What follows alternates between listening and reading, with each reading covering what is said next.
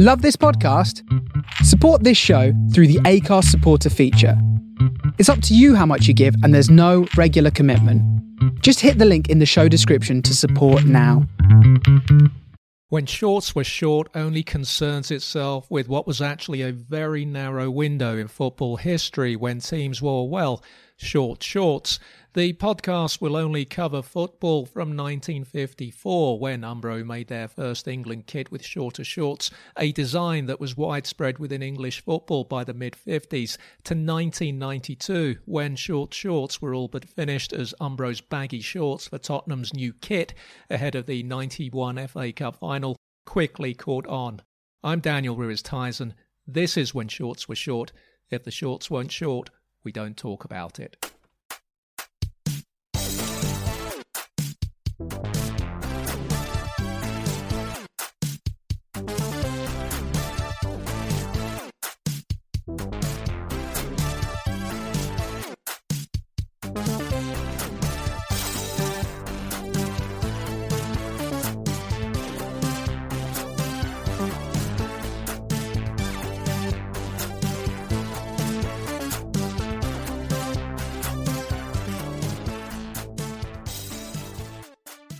Euro 92 was a strange competition, the last major international football tournament played before the no pass back rule was introduced that summer. And to be honest, after some of the football seen in Sweden that year, that new and at the time controversial ruling couldn't come soon enough. Relying on my memory here, which may not be quite as reliable as it had long been, I recall Germany's opening match at Euro 92 against the former Soviet Union now briefly called the CIS, Commonwealth of Independent States. And the ultra defensive CIS had a free kick just inside the German half in the second half, I think, which ended rather quickly with the ball being played back to their own keeper. It wasn't a vintage Euros. This was no Euro 84. It wasn't even a Euro 80. There was one great game, the semi final between the Danes and the Dutch, who, in my opinion, were actually better and stronger than they had been in 88 when they'd won it. The rest of the competition, I think, was forgettable. England turned up having turned qualification into a surprisingly dramatic moment given they'd controlled their qualifying group, also featuring Ireland and Poland from start to finish. Going into the tournament, Graham Taylor's side had only lost once in his two year reign, a home friendly to world champions Germany at the start of the 91 92 campaign. But this side, through a combination of international retirements and the, I think, inexplicable exclusion of some of the leading England players of the day, such as Waddle and Beardsley, plus injuries to the country's most outstanding talents in Gascoigne and Barnes, as well as late pullouts and a bizarre run of injuries to three or four specialist right backs who missed Euro 92 was far removed from the England that had pushed the Germans all the way in that Turin semi final 24 months earlier.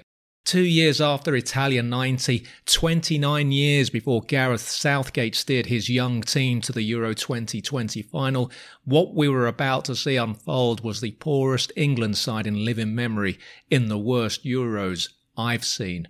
My guest for this episode is Harry Harris, a seasoned watcher of the national team during his four decades writing for the London Evening News, the Daily Mail, the Daily Mirror, the Daily and Sunday Express, among others, as well as writing something like 80 football related books.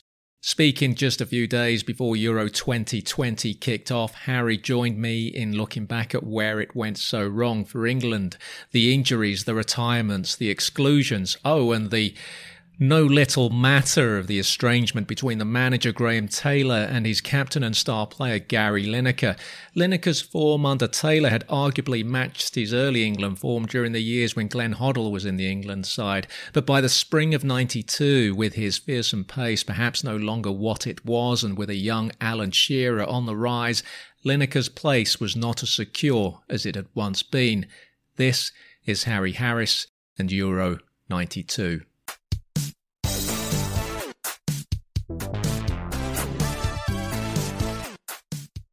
So, Harry, let's start with Graham Taylor taking the England job after Italia 90. He'd openly coveted the England job and he'd got it on the back of a, uh, an impressive decade's work at Watford and then his revival of Aston Villa. But his direct style of football was questioned uh, throughout his managerial career. At the time, was he the right man to succeed Bobby Robson? And who, if any, were his rivals for the job? Yeah, I, I think he, he, was the uh, he was in the right place at the right time.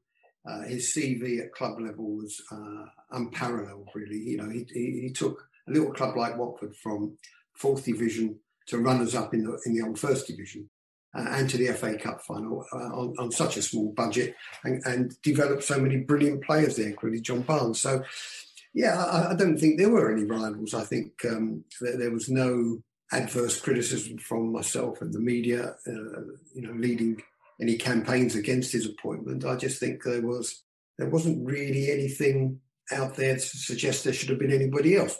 I think the media felt at one point, uh, having failed so miserably in the Euros in '88, uh, that Bobby Robson wasn't the right man at that time. We were all proved wrong by Bobby, uh, and good luck to him. You know, everyone deserves another chance. He got it by the skin of his teeth. I think he probably got it, and uh, you know, we all know what happened in the World Cup in 1990. But after that, you know, Bobby Robson should really have stayed on.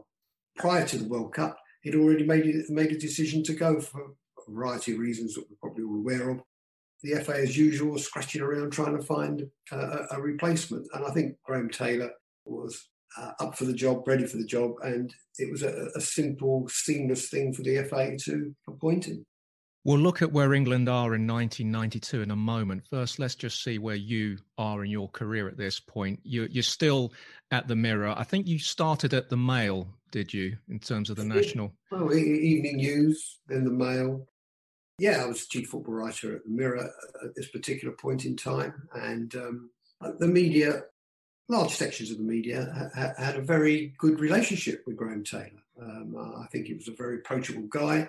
His dad was a journalist. Uh, he understood journalists. He appreciated them, respected them, and uh, I think we all got on very well. How long had you been following the national team by this point? You know, my my um, remit was to follow the national team and the leading club sides in, in Europe and at home. So yes, I was um, there with England every single step of the way, every game, every training session, every press conference, every trip abroad, every time a man, England manager went abroad looking at opposition, you know, a, a, small group of the football writers, chief football writers went with him. So really, um, at that point, the way the media worked, you, you almost felt part of the entourage, and it was great advantage in, in many ways. But um, a, a, lot of people felt that you, you, were you were almost like a camp follower. You were too close to the England team. At that time, you travel on the same plane you went to the training sessions, you stood on the touchline and you could shout across to the players um, and have a chat to them when they came off for a drink of water. It was, a completely different atmosphere uh, and relationship that you, you have now. You could you could stop and have a chat with the carousel pick up your luggage and, and might pick up a story or two. Who knows? But fact is, you you had a more intimate relationship than uh, I think the, the, the, media do now in the, in the digital age. You mentioned uh, a few minutes ago Euro 88. We know what happened at Euro 88, but you look at that squad that England took to Euro 88, and you had some players such as Barnes and Beardsley who were in the form of their, their club lives with Liverpool that year. And, you know, I mean, Terry Butcher, I think, was the notable absence through injury uh, for that tournament.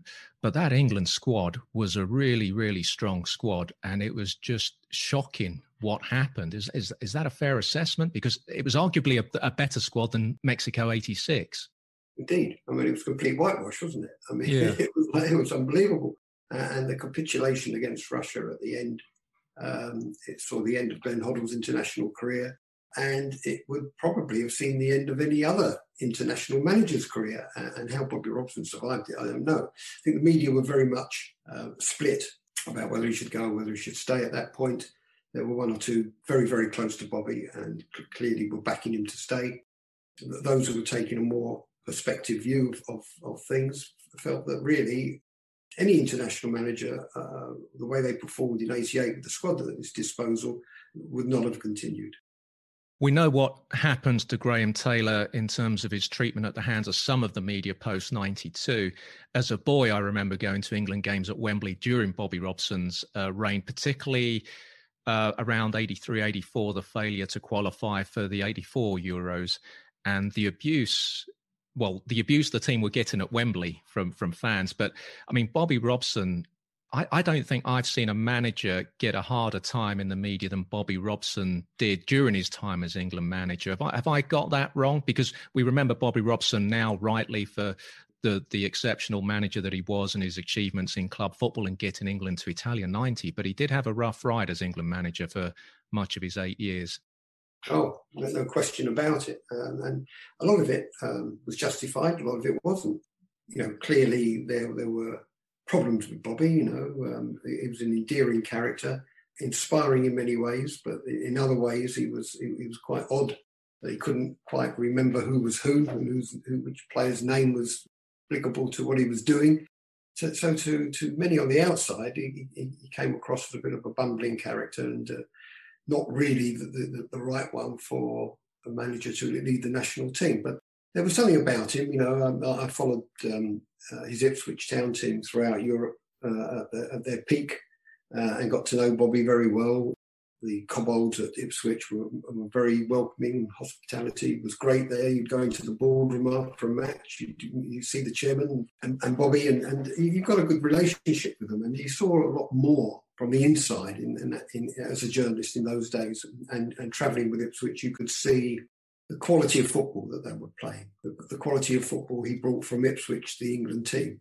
In, many ways, he was a perfect England manager. But when we got to, to, to Graham Taylor, as I'm sure you will eventually, we, we got into this uh, point about the impossible job. And do I not like that? The, uh, the documentary, um, people kind of like perceived England as the impossible job. I don't think it was. But um, uh, I think Graham Taylor turned it into it to a degree. I think that came before him with, with Bobby Robson. You know, there, there, was certain aspects that were impossible for an England manager to cope with as the media turned into a more personal attack rather than uh, an analytical one on the way the game had been played or, or the manager had picked his team or the strategy that, that, he, that he, used and, and the personnel at his disposal, selections of squads. That was one aspect of it, but then, then it turned very personal. And I think Bobby Robson suffered very badly uh, at one stage. Uh, and it's admirable the way he came through it. I mean, and I think the reason he did, he was so passionate uh, about the England job. He was passionate about making England into a great team. And I've not seen that in, in, in many other England managers. I saw it more in Bobby Robson than anybody else. So we come to where England are in 1992. Peter Shilton and Terry Butcher have retired. Brian Robson, after three caps under Graham Taylor, despite the work that's beginning to take shape at Old Trafford under Alex Ferguson, and Robson is still a critical part of that. Brian Robson has his England career brought to an end by Graham Taylor. David Platt had succeeded Robson in the England midfield, and you know he was getting the goals that Robson used to get in his pomp.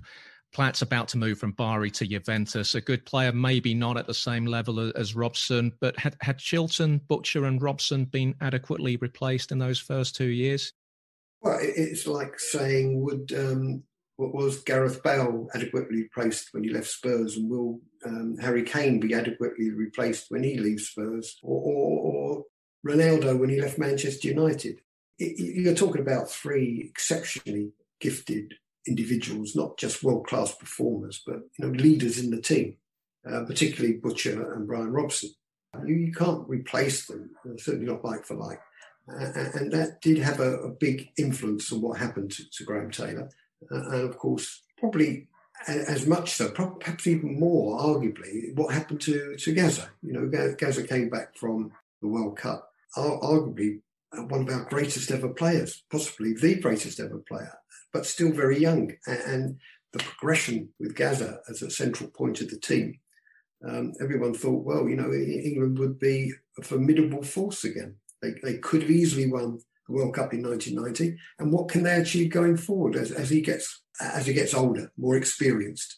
What, what could England achieve with, with, a, with a Paul Gascoigne in their team? Um, but of course, he got he, he crocked himself in the FA Cup final, uh, and we spent months, nearly a year, trying to get him fit again there were there were a number of factors which uh, undermined Graham Taylor. I think. If anyone is listening to this and uh, maybe shaking their head at your saying Gascoigne might have been one of our greatest players ever, if not the greatest player ever, his form the year after Italia 90 before the injury was it was incredible. I mean, it's 30 years ago now, but he he he was reaching a level that if it hadn't been for the injury, you know, Diego Maradona's winding down his career, Roberto Baggio's emerging, there's Romario, but Gascoigne was in that bracket, wasn't he, going into the 90s? The 90s could well have belonged to him the way he was playing. Well, it was no surprise to me, and, and one or two others that followed England. We, and in fact, you mentioned the Daily Mail. I think I was on the Daily Mail at the time, and I went to um, the under 20, 20 tournament in Toulon uh, and Gascoigne was was there. And again, you know, he travelled with the team. We stayed uh, with them in training and all that. You know, bump into Gazza coming out the lift or going into the lift with him. yeah. But when you saw him play, even at that age, in an England shirt, not even in the senior level, what he was able to do, it was no surprise uh, how he was progressing and how he could have progressed is something which I think we, we all regret not seeing personally, I do. I, saw him many times playing at club level uh, Spurs, and you just think, wow, this is something really different, exceptional. And I've seen all the great players, you know, Zidane, Gullit, who can play midfield, score goals as well. Um, talk about Brian Robson. I've seen Cruyff play. Uh, you know, he could have been as good as any of those. There were still some, well, there was still a notable talent in the team. Des Walker had had a brilliant Italia 90. He's now about to move to Sampdoria going into Euro 92. It's a move that will have a serious impact both on Forest and Walker as, as the move to Italy doesn't quite work out. At this stage, was he England's most important centre half? Uh, yeah, I mean, I, I, I, speak to him quite regularly now. You know, um, uh, he, he wasn't for me surprising. Uh, that he went abroad. He's not the kind of character that would have born to that kind of situation. I don't know how he was uh, convinced that it would be. He, just had phenomenal feet, uh, speed and, the recovery. Uh, and as a defender, again, you know, I, I, haven't seen very many better defenders in world football in, in all my time in the game, particularly with that uh, awareness and speed. So yeah, I mean, I, I, think you're talking about a lot of key players uh, that conspired uh, against Taylor. But uh, having said that, you know, until he got into the tournament, he had a very good record with England. Yeah, they'd, they'd gone into the uh, Euros that summer with still, I think, only one defeat, which was to the unified Germany in a friendly. As you say, they were looking pretty solid. Um, in goal, Chris Woods had had to wait patiently to replace uh, Peter Shilton as England's number one. Uh, Woods got the nod as England's number one ahead of David Seaman under Taylor. What was your view on Chris Woods as England's first choice? It's a position that he holds for three seasons. You, you, had some world class goalkeepers, didn't you? Going from Gordon Banks to Ray Clemence to Peter Shilton. Unfortunately, you know, it's not easy to maintain those kind of standards at the, at the, highest level with England. You know, it's okay if you're playing Albania, but you know, if you're playing Germany, France, Italy, Spain, and you haven't got a world class goalkeeper, you're, you're at a huge disadvantage. England are in the driving seat for almost all of their qualifying group. It's only eight teams at Euro 92, so it's only the top sides that go through. Um, they've drawn one all home and away with Ireland, but Ireland, unlike England, had failed to beat Poland in Dublin. So England are in control right until that final game against Poland, and they're trailing 1 0. Gary Lineker grabs a late equaliser for them to make it to Euro 92. Was that maybe an early inkling that something wasn't quite right? Because it seemed to be a rather dramatic qualification when, for most of it, they'd been in control of the group. I would say not, and I'll tell you why. Because there's always a drama with England in qualifying for every World Cup or European Championships. There's always a drama when they start the tournament. They, they never start well. Um, I wouldn't be surprised they don't start well in, in the Euros, just about to come up in a few days' time. Um, it, it's it's always the case with England. It's, always a big drama, then they scrape through, and suddenly uh, they they progress during it through a tournament.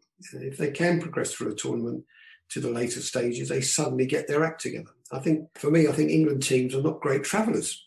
There's problems with it. They're bored. There's got to be some fun and games behind the scenes. There's got to be something to entertain them. Let's bring in some comedian or someone to make a speech or play table tennis or all the other countries get down to work. They train three times a day. You know, they're there to try and win a tournament. England seem to be progressively players are bored, uh, as if they're on some kind of holiday, but without their partners or friends and not many drinking sessions unless Brian Robson or Terry Butcher were around. But, you know, it, there seems to be a complete different mentality with an England team than there is with some of the top European sides for me. The draw for the Euros is held in January 92, and Graham Taylor gets his wish. He'd hoped to avoid Germany and the Dutch in the uh, group stages. Scotland uh, draw the short straw. They end up playing the Netherlands, Germany, and uh, the CIS, formerly the Soviet Union. The draw, though, is kind to Taylor and England. It places them in what looked like the slightly easier group. At the time, they were going to be opening against Yugoslavia, and we'll come to that uh, shortly. You've got the French appearing in their first international tournament since uh, Mexico '86, and uh, Michel Platini has rebuilt them, and there was a lot of interest in seeing what he might have done with that French team. And you've got Sweden, they weren't going to be easy to roll over. England didn't have a great record against Sweden. Sweden had topped the qualifying group going into Italia 90 that involved England. And Tomas Brolin, seen as a something of a joke figure after his time at Leeds, but at this point in the early 90s, he's emerging as one of the world's top players. How did you see the draw for England? Were you thinking the semi-finals are a must? Optimism runs riot, doesn't it, prior to a tournament in the media? So everyone is gung ho, waving the flags, particularly the tabloid press, one, one part of and it's you know England are going to win it easily against these uh, foreign foreigners who've got no idea how to play the game. There was nothing daunting about that group, was there? You know, you, you weren't playing Argentina and Brazil for goodness sake, you know. And, and, of course, I'm sure you're going to come to it. We never actually played Yugoslavia, and we, we ended up playing a team that um, were, were, all on the piss, weren't they? And uh, on the beach, having a nice whale of a time. Uh, no, it, it, it, it looked on paper to be quite an easy ride. England, though, they'd had favourable Euro draws, and you'll know more about this than me. In 1980, they were expected to finish in the in the top two in a group uh, containing hosts Italy, uh, Spain, and Belgium, and Belgium surprised everyone there.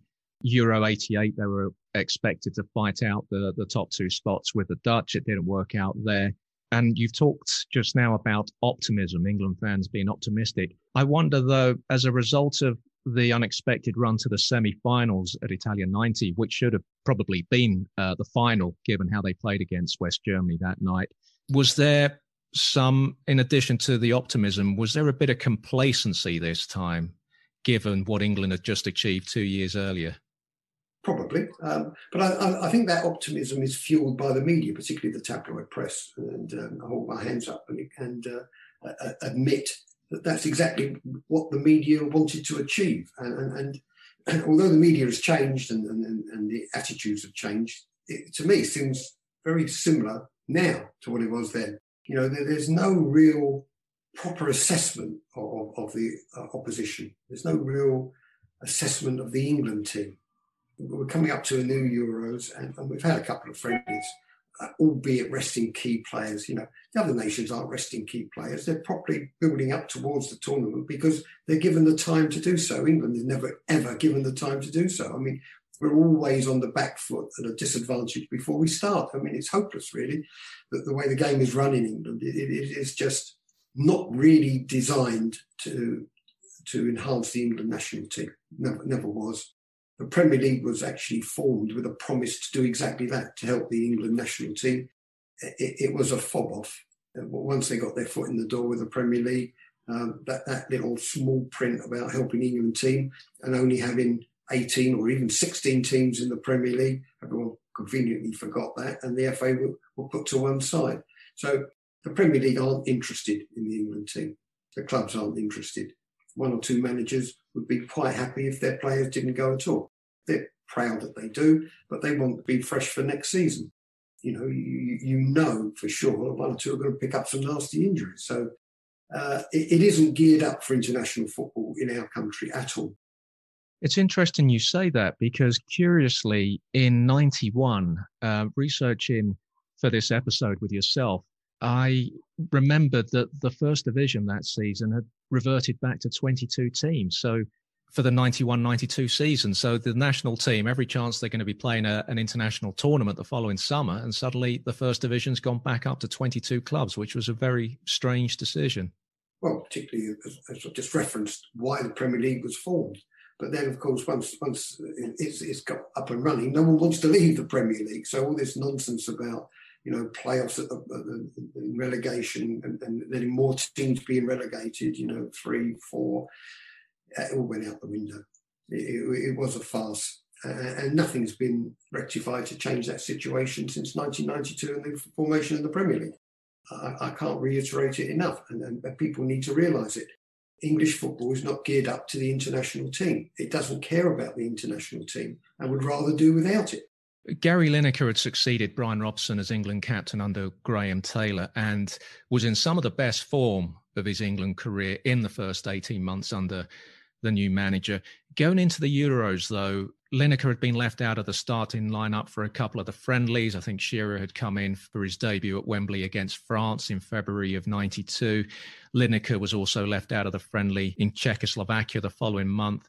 He's trying to get the goal that he needs to equal Bobby Charlton's international scoring record, and there's that failed penalty against Brazil at Wembley the relationship between manager and captain at this point it starts to come across as, as a bit strained. And there are a couple of quotes from graham taylor that i'll come to later in this episode. Do we know what was going on? Was there a problem between the manager and the captain going into into the euros? Yeah yeah there was. There was a big problem because Gary Lineker had a great influence on the team, you know, for obvious reasons. You know, he, he progressed to the point where you would have such a big influence with it, with his fantastic record and what he was achieving and had achieved. But you know, Graham Taylor actually was a very good manager. People lose sight of the fact, particularly at club level, and he could see that Gary Lineker was losing that half a yard of pace, picking up one or two injuries, wasn't as sharp as he had been peak of his career, possibly coming towards the end of his international career, and he had an absolute gem of a new striker coming through in Alan Shearer. Now, I, I don't think Graham Taylor felt that he could play the two of them together. They weren't compatible, uh, although he did try it uh, and it didn't work. His preference was to bring in the younger player. Now, his problem was how to ease out the England captain and, and the record goal scorer. And that wasn't going to be easy. So he was phasing in Shearer, trying to phase out Lineker. And it was quite clear come the turn of the year that his preference would have been to go into the tournament with Shearer as his number one striker. That was not easy to achieve. And I think he should have actually made up his mind and done it. But Lineker also had a great presence with the media. Um, he'd been around a long time, he'd saved England many times. He, he had an accord with the media, and he, rather than Taylor, had the media on his side. So it wasn't an easy situation. I think that was his most difficult situation. And I think that um, Gary could sense what was going on uh, and wasn't happy about it and was making every effort behind the scenes to, ensure it didn't happen.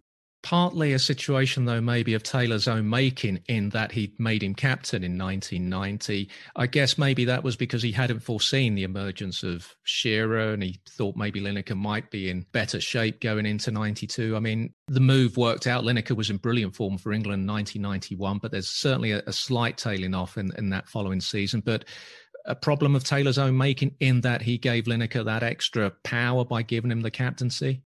I, I, I, think it was a difficult scenario for Taylor to make someone captain and then strip him of being a captain very shortly afterwards. It would, it would, it would smell of making a big error, and it would have caused a division in the camp. It would have caused a friction within the camp, which he didn't want to achieve. So it was a difficult balancing act, and that was one of, I think, one of his biggest problems. And I, I don't think he knew how to resolve it, and probably few managers would. It was it was a difficult scenario for him.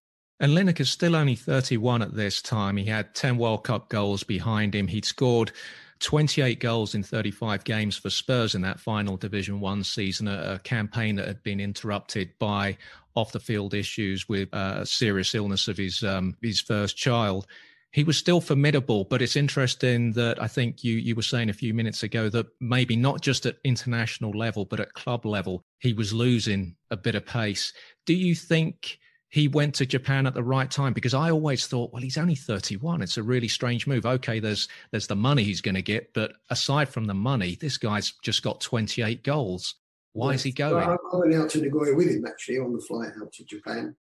He, he, he had, and, and, he kept it under wraps as much as we could, but he had a, a, a an ongoing toe problem. And um, he knew it was time, that the time was limited at the top, and he took the option to go to Japan.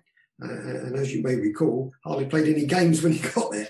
So, um, no, it, it was uh, Alan Shearer was on the rise and he was a formidable goal scorer. And it, it, it, was his time, I think, at the turn of that year, for him to become England's number one striker. And that was the difficulty that Taylor had in how to manage that, and he, and he couldn't. We'll come to the paucity of the 92 squad shortly, but first let's look at the injuries which laid waste to the squad. You'll have followed the national team probably for over 40 years. And, you know, you'll remember the injury dramas that tend to play out with England, Keegan Brooking in Spain, Robson, 86 and 90, Beckham, Rooney.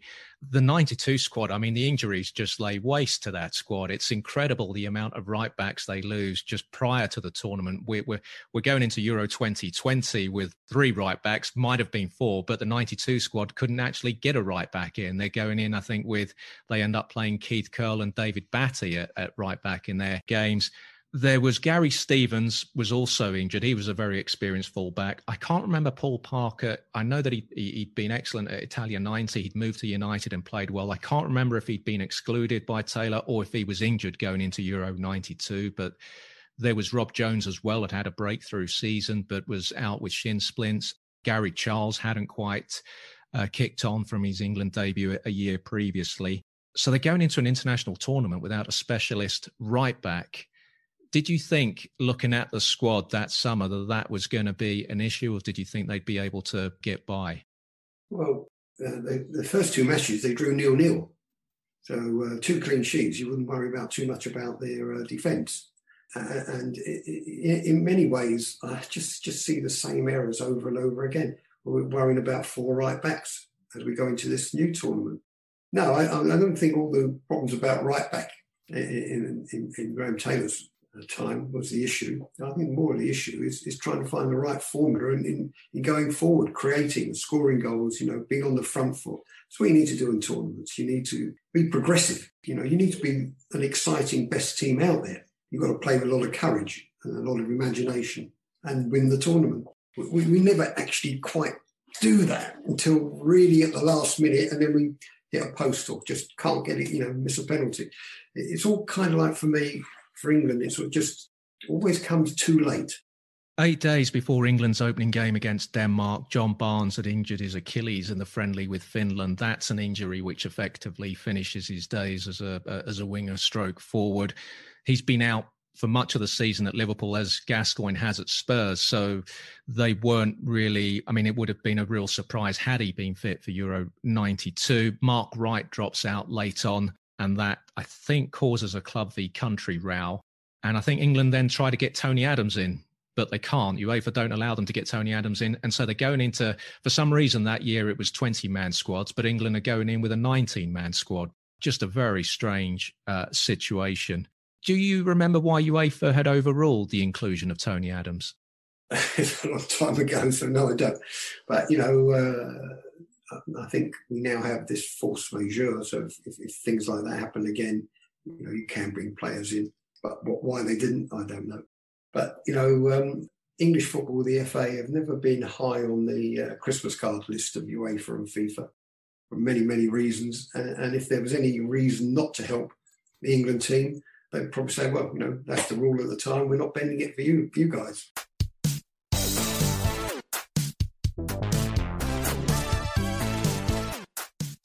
Still to come on when shorts were short. I'm afraid he couldn't resist those digs because, you know, with, with that half a yard of speed gone, Gary Lineker had become the player everyone criticised him in the first place, which is a bit unfair. He'd been a bit of a goal hanger. But, you know, he had incredible speed um, and he was a formidable striker. But without that a yard, half a yard of speed, he became less effective for the team.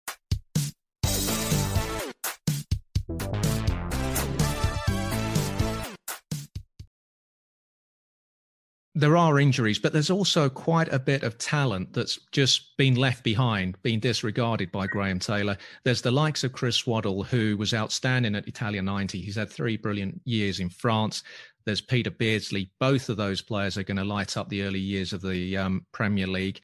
There's Ian Wright has had a brilliant debut season at Arsenal, and he's left behind. David Seaman, we mentioned earlier, doesn't travel He's not part of the party. Paul Ince now established as an outstanding midfielder at United, almost turning 25. I think he's 25 when he finally wins his first cap. And you have players like, you know, decent club players, Andy Sinton, Carlton Palmer, Neil Webb at United, Ince's teammate, who Webb hadn't really been the same player since that, I think, injury against Sweden three years earlier. Who were the players for you that should have gone, that were fit, who should have been in that squad, and why do you think they weren't part of Graham Taylor's plans? It, it, it, sounds very strange when you read those names out, but I don't think at the time anyone was suggesting that he made any wrong choices. I don't think that, as far as I can recall, I don't think anyone was criticising him. Players he left out, players he brought in. I think, I, I think the guy has always struck me as fair-minded, and he would look at players that would fit into his team strategy. I don't, I don't think there was anything malicious or, or, or, anything going on behind the scenes in particular. But he, he would have chosen the players that would have suited him and his style of play. Can you remember what this particular period of English football was like in the late 80s, early 90s in terms of young talent coming through? I mean, we now hear that we've got all these, all this outstanding young talent coming through the academies. We're seeing a lot of that talent now in the England team. Was there a bit of a drought in English football at this time in terms of emerging talent? I, just think English football st- still was very much in the dark ages, you know, as far as the you know development through the through the junior teams and how they played and the kind of like the the, the kind of like they talk about the DNA and, and play, playing all the same way and coming through the ranks and developing the young talents as they do in their academies. These days, um, I don't think there was a, a much uh, investment in the academies. I don't think the training facilities, the, top, even the top clubs were, were uh, as excellent as they are now, with a massive new investment that foreign owners have brought in. Not saying that foreign owners have been particularly, you know, great for the game per se, but you know, certain things, you know, investment in the training facilities and the academies have, have improved immensely. And I think you do get greater emphasis on the young players coming through at club level and, and filtering through to the England team, that's for sure. But it wasn't without young players coming through because Gascoigne was pretty young when he when he broke into the England team. But I remember many discussions with Bobby Robson. You know, why why don't you pick Paul Gascoigne? You know, but uh, there was a, um, a, a lack of trust in young players at that time. People, England managers went for established international players. Also, we had um, issues with the supporters that was still prevalent behind the scenes. There was always problems whether the England team would be thrown out of the tournament because of the behaviour of the fans. And that all, all had a knock-on effect in the media, perception of what was going on, and, and, it, and it did filter through to the England camp. There's no question about it. It, it had, it had an adverse effect. So, as mentioned earlier, 10 days before the tournament commences, Yugoslavia are, are thrown out, Denmark replace them. And this wasn't quite the exciting mid 80s Sepp Piontek Denmark side. It wasn't that flamboyant side that wowed everybody in the summer of 86 in Mexico. This was a more pragmatic, less flaky incarnation of the Danes, less gifted than Yugoslavia. But retrospectively, with Taylor having prepped for the opener against Yugoslavia, how much of a problem was that for England? I, I thought none. Um, um, really, I think the uh, the way England teams at that stage prepared for games, you know, they they did do their homework. No question about it. They knew what the opposition was like. They'd quickly reassessed what Denmark was like. Whether a bit of complacency would have crept in, considering you know everyone was talking about Denmark being on the beach. But look, you know, I, I go back to to oh, I mean the Mexico World Cup when uh, our first game was against Portugal uh, the England team were staying up, uh, up the mountain in Monterrey, uh, and the Portuguese were, were 200 yards down the road. The Portuguese arrived for the tournament in, in dispute with their FA over World Cup bonuses and refused to train the entire week before the England match. And in the England camp, we were going, you know, this is going to be a bit of a push. You know, they're all sitting in their armchairs or sitting on sunbathing and down tools and won't train. And of, co- of course, Portugal were brilliant in the opening game. We couldn't beat them. So um, you know, it, the only surprise is, is the tournaments always throw up a surprise, and, and for me, I think England are always ill prepared for that. Peter Schmeichel had just spent his first season at United going into Euro 92. And I do remember watching the games on the BBC and ITV, and the jury was still out on him, which really surprised me. But I, th- I think it was Euro 92 and particularly the semi final, Denmark against Holland, possibly the best game of the tournament, that finally showed us just how exceptional a keeper Schmeichel was. Um, you mentioned earlier that, you know, England always starts slowly in tournaments. I, I wanted to ask you this game finishes nil nil, and maybe the country expected more because of the Danes' late arrival. Um, maybe the, the result just left everyone feeling a bit flat. You, you'd been around the block with a national team. You'd seen this time and again. At this stage, were you worried? No, it was part of the course you know, you wouldn't say worried, but you know, it, it, it was like you build it all up. Uh, England are, are, going to be world beaters. They've got so many good players. And talk about how many players came out, but even so, you know, the quality of, of, of English football is, is, at a certain level.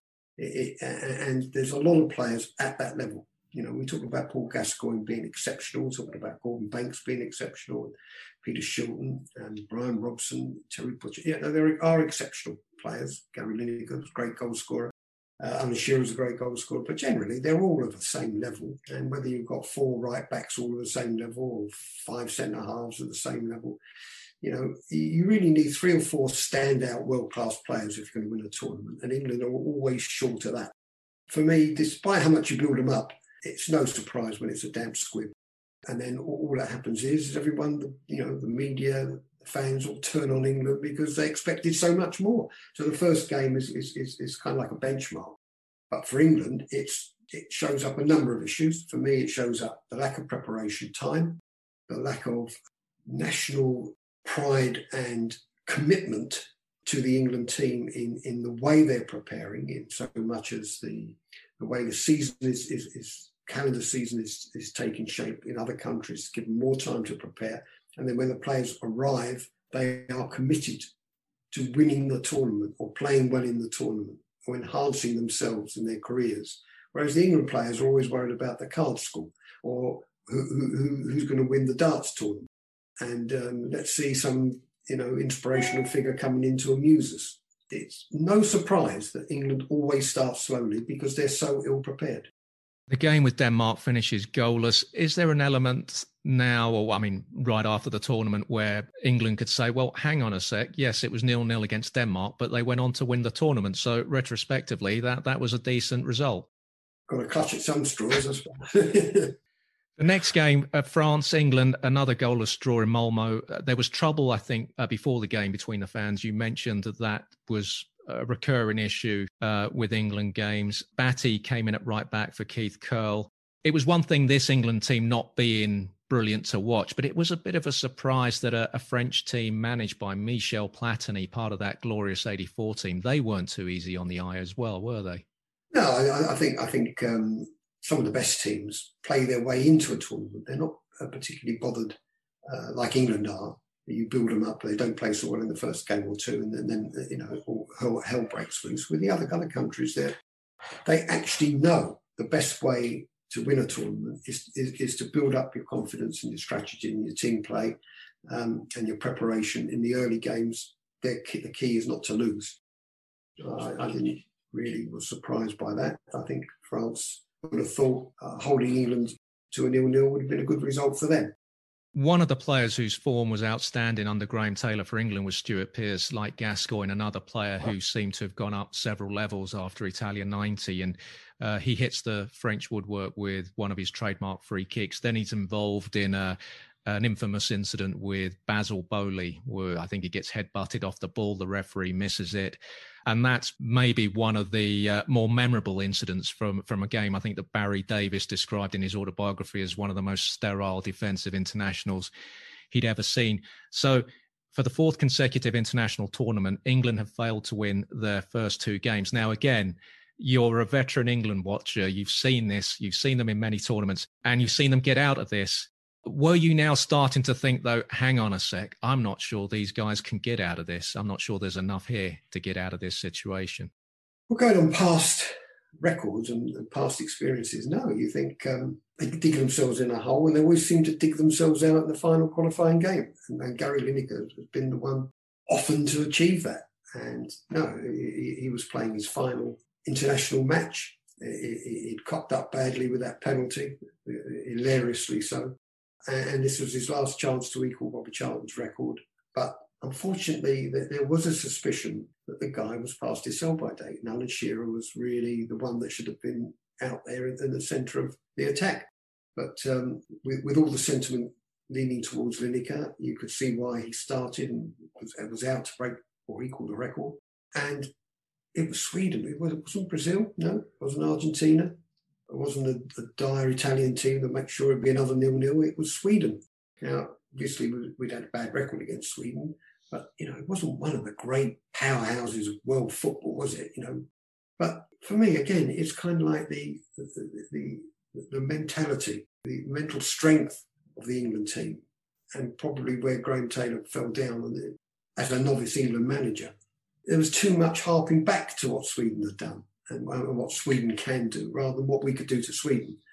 And there was all there was lots of things going on behind the scenes. People who were, were in Sweden who half in the Swedish camp, half in the England camp, giving advice to Graham Taylor about how best to play and who, where were the weaknesses. And he was had a strategy to, to uh, exploit those weaknesses. But uh, as we all know, you know, some guy, chubby little striker manages to score a goal and uh, uh, out we go. You mentioned there something interesting because Graham Taylor was criticised, I think it was after the game, for making mention of how the Swedish players looked bigger, they were fitter, they were stronger.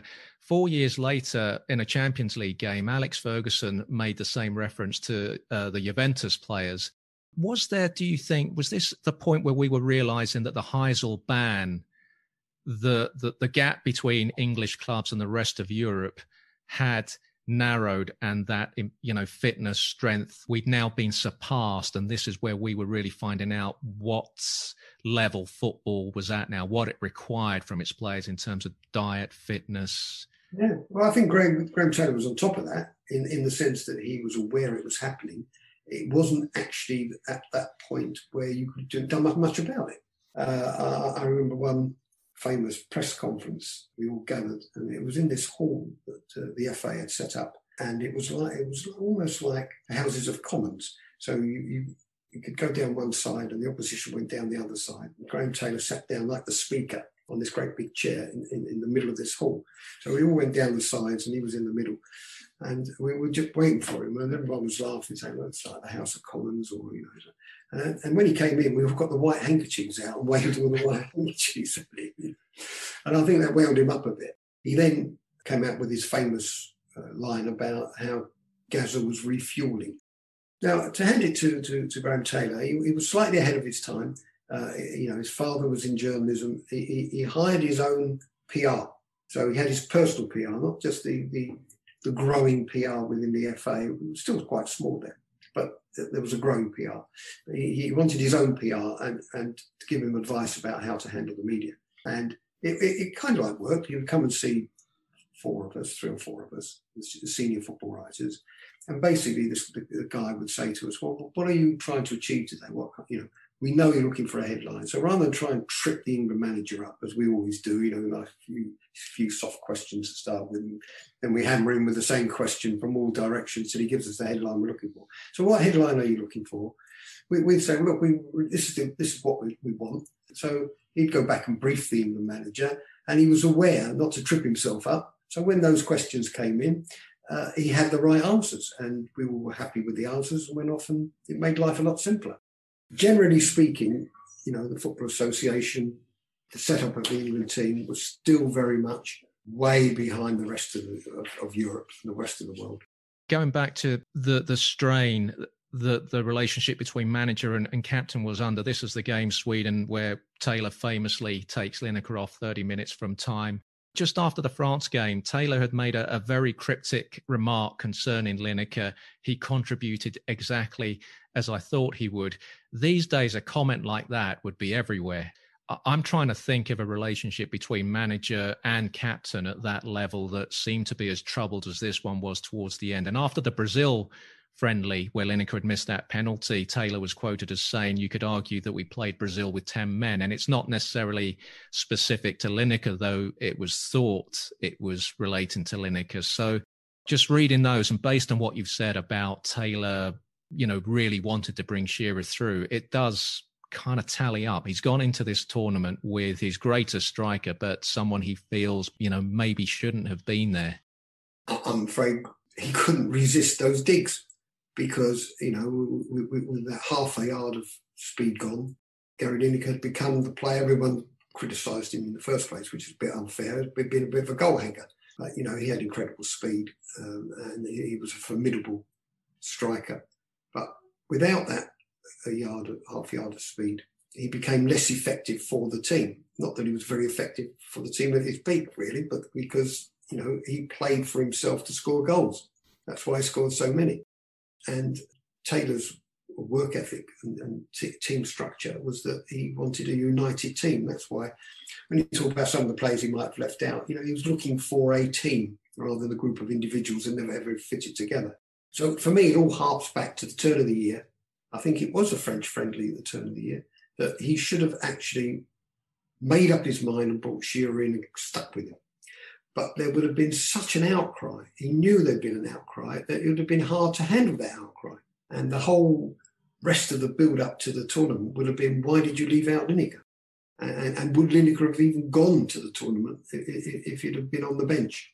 So, yeah, it was sad to see Gary Lineker ending his international career the way he did, being you know hooked 10 minutes before the end, but he wasn't contributing to the game. Didn't look as though he was going to score, but he wasn't getting any service. And and, and that's that's the problem. You know, we, you know, it, it was inevitable. It was, we were going to end in tears for, for, for, for Taylor. I know that Italia 90, that team had to be broken up partly through the retirement of the likes of Shilton, Robson, and Butcher. There was still, as as I said earlier, Waddle and Beardsley knocking around. Barnes and Gascoigne were injured.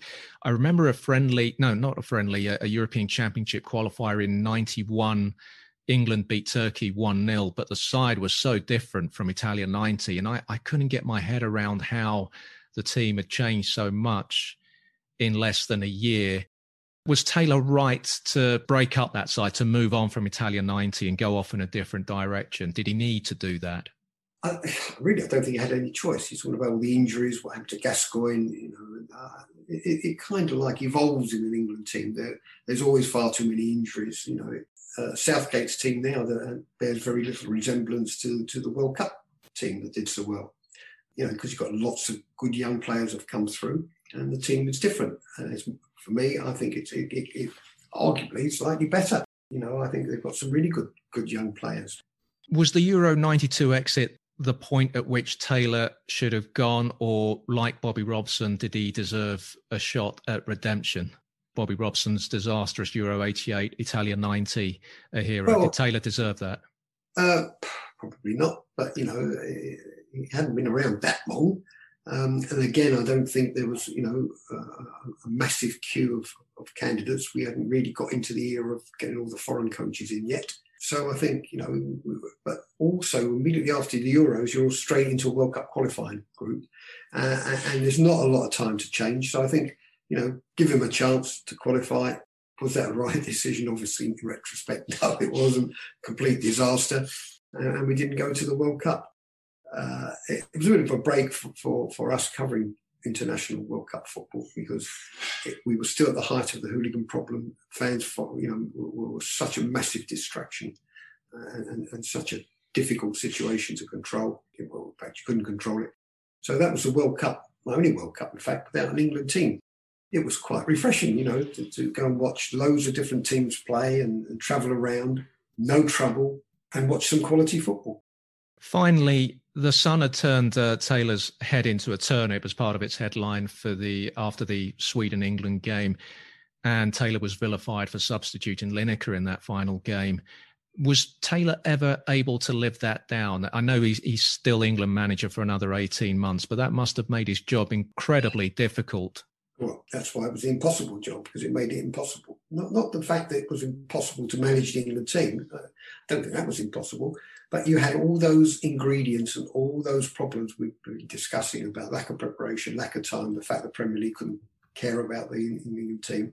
It, it, it all builds up against it. But this was personal. And uh, it was the first time in his life he'd ever suffered like that. Or previously, it was just like how great this guy is taking little old Watford from the fourth division to runners up in, in the old first division. What, what, what a phenomenal achievement that is. It, it just had so much praise heaped on him, and he had a you know, an owner in Elton John that loved him and English football admired him, admired what Watford was doing and, and, and playing in such a, a, progressive way. It wasn't just all long ball football, Watford, you know, they, had, some, they had two gifted wingers. So, um, no, I think uh, it, it, was hard for him to take on a personal level. And, and because the abuse that he was taking was, was relatively new, Bobby Robson suffered quite a bit, but nowhere near as personal as Taylor. Thank you for your time, Harry. Uh, tell our listeners what you're up to these days, where they can find your work. I know you've written tons and tons of books, but what's the uh, best way for people to find your work and whether you're on any social media that you want to yeah, share well, with us? I'm, I'm on uh, uh Football Legends 100, F Legends 100. That's on Twitter. And then you'll find all details about my book. Brought one out last week, Chelsea winning the Champions League how they did it in 2012 and how they did it 2021. Uh, that's now number one bestseller in a matter of a couple of days. Got one about um, how Leicester won the uh, FA Cup. That's that's out now, and they're all all available on Amazon.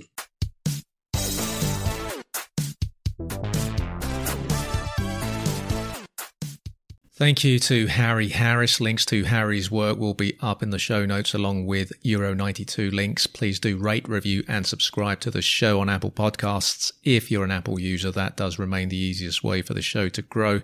Thank you all for listening. Thank you too to listener Richard Mancini. Appreciate the email, Richard. Good to know that people are enjoying the podcast.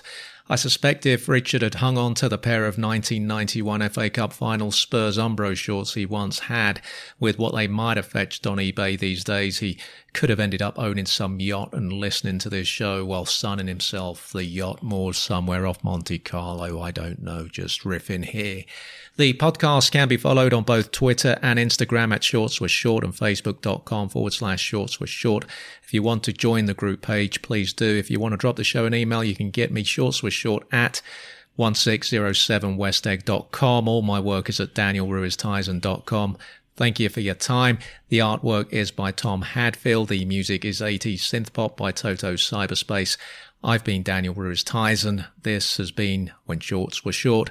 If the shorts weren't short, we don't talk about it.